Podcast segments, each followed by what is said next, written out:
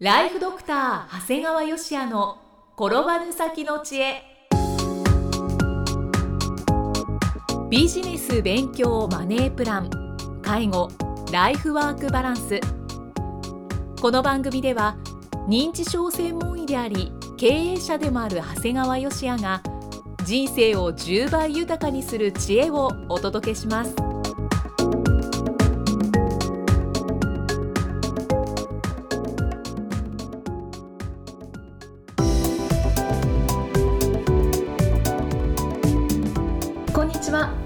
生きみえです。ライフドクター長谷川芳也の転ばぬ先の知恵。今回は第164回目です。長谷川先生、今回もよろしくお願いします。お願いします。今回はどのようなお話でしょうか？今回はねはい。ちょっと自分の専門外の話。お。大腸がんは早期発見が大事ということですね。はい、現在日本人の死因の第一位はがんなんですね。うん、がんといってもその部位はいろいろあるんです。はいでこの急激な勢いで頻度を増やしているのが大腸がんですね。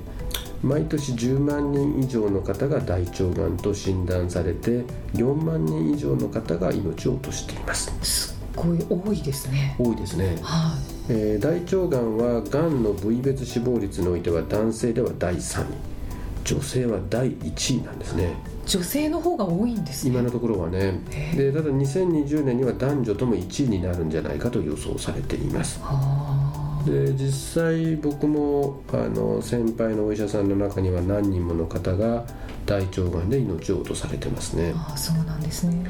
あの胃がんはね昔に比べてこう検査自体もかなり簡単になってきてるんですよね。はい。もう昔みたいに口から飲んでこう苦しいじゃなくて、まあ、鼻からの検査が普及していてもう手軽に検査を受ける方が増えてもう死亡率も下がってきてるんですようね、ん。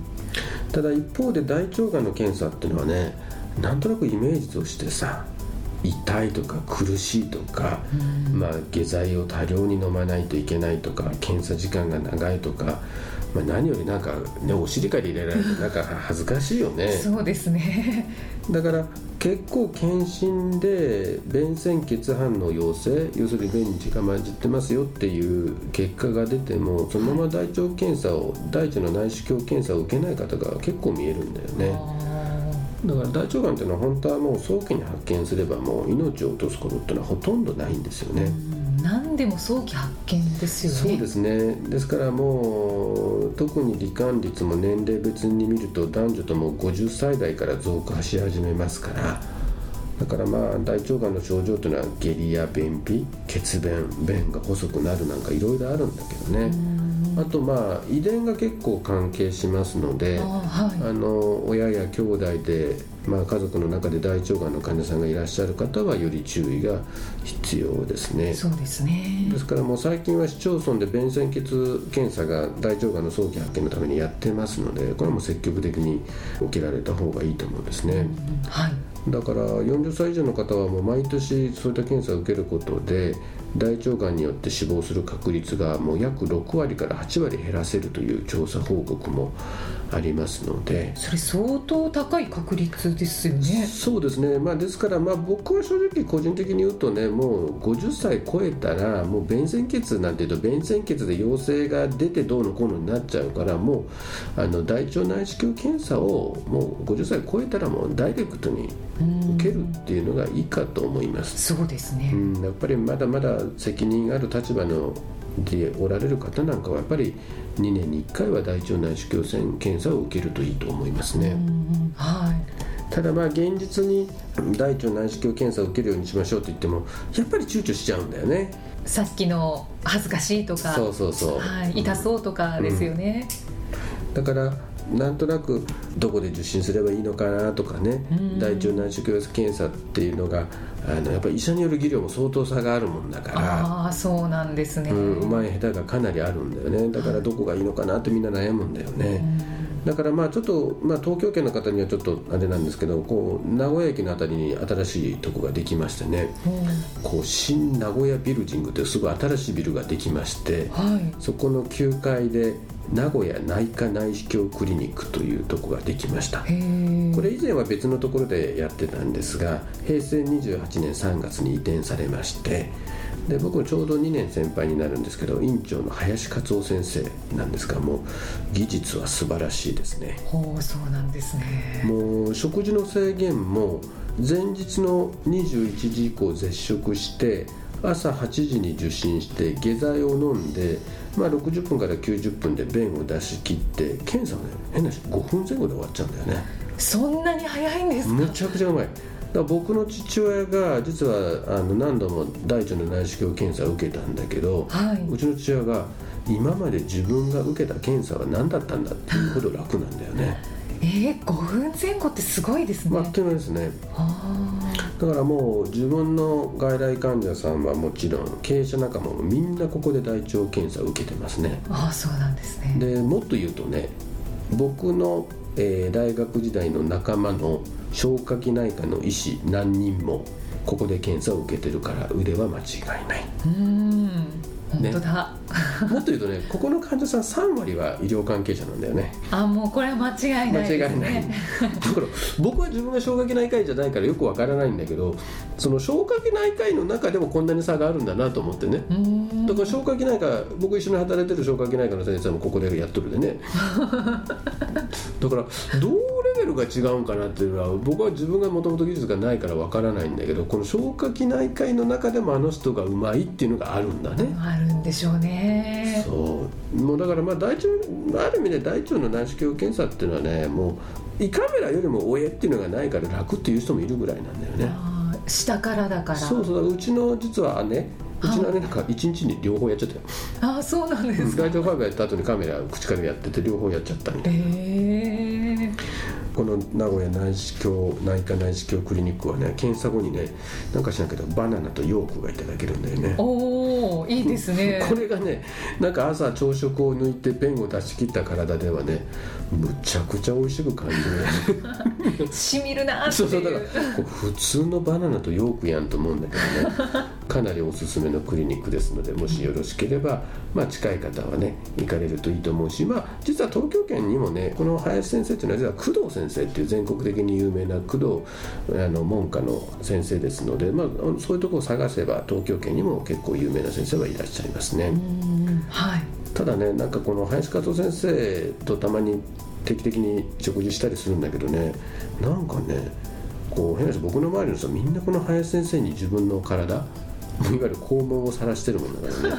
なんかこう全部なんか林先生にこう身を捧げちゃったようでね。なんかもう林先生のなんか女になっちゃったみたいな感じでこうなんかちょっと気恥ずかしい気持ちが複雑ではあるんだけどね。会うたびにちょっと何とも言えうんない、そうそうそう。そうでしょう。そうですね確かに。ただねこの名医である林先生を最も大腸内視鏡検査が困難な患者さんというのはいらっしゃるそうなんです。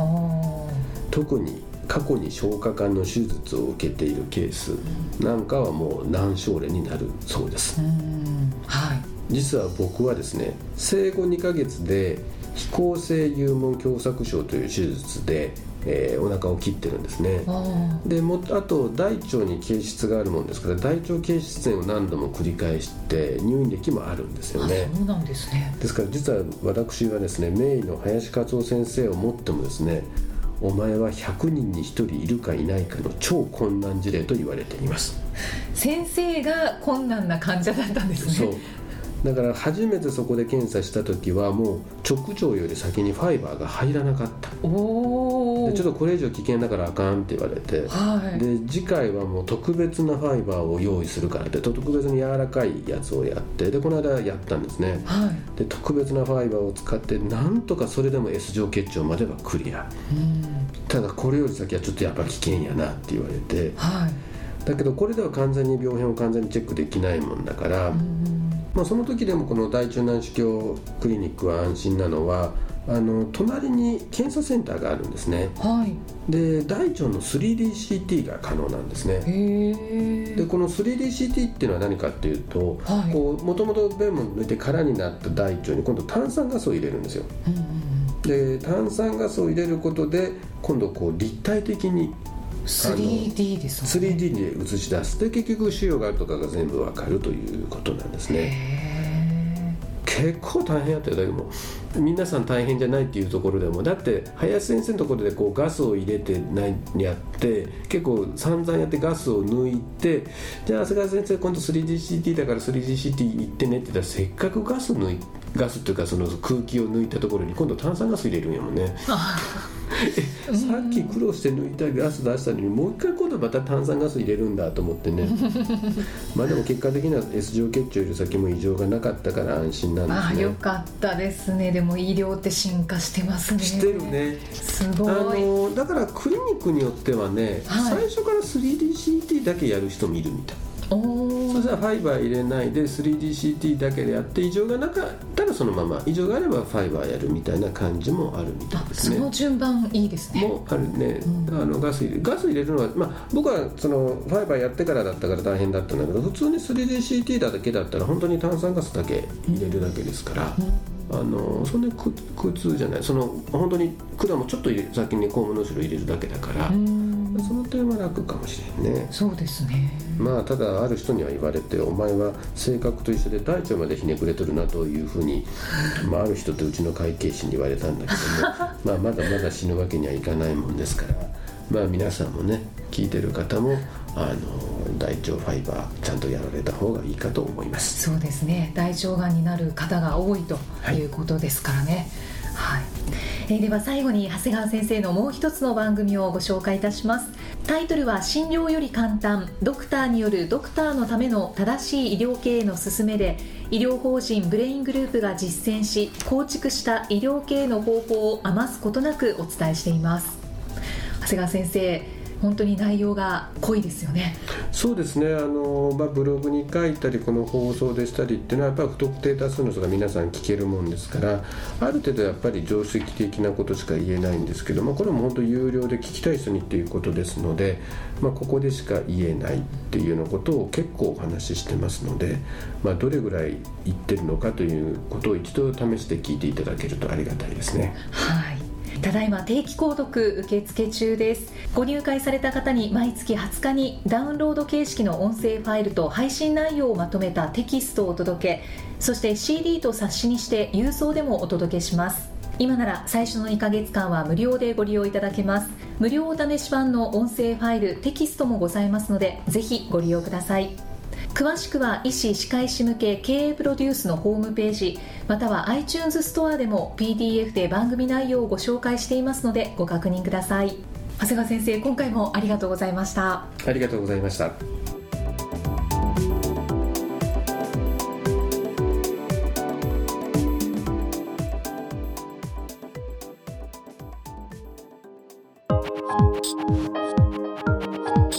今日の放送はいかがでしたか？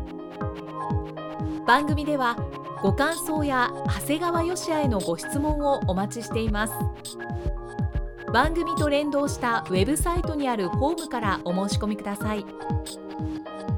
URL は http コロンスラッシュスラッシュ brain-gr.com スラッシュ podcast スラッシュ http コロンスラッシュスラッシュブレイン -gr.com スラッシュポッドキャストスラッシュです。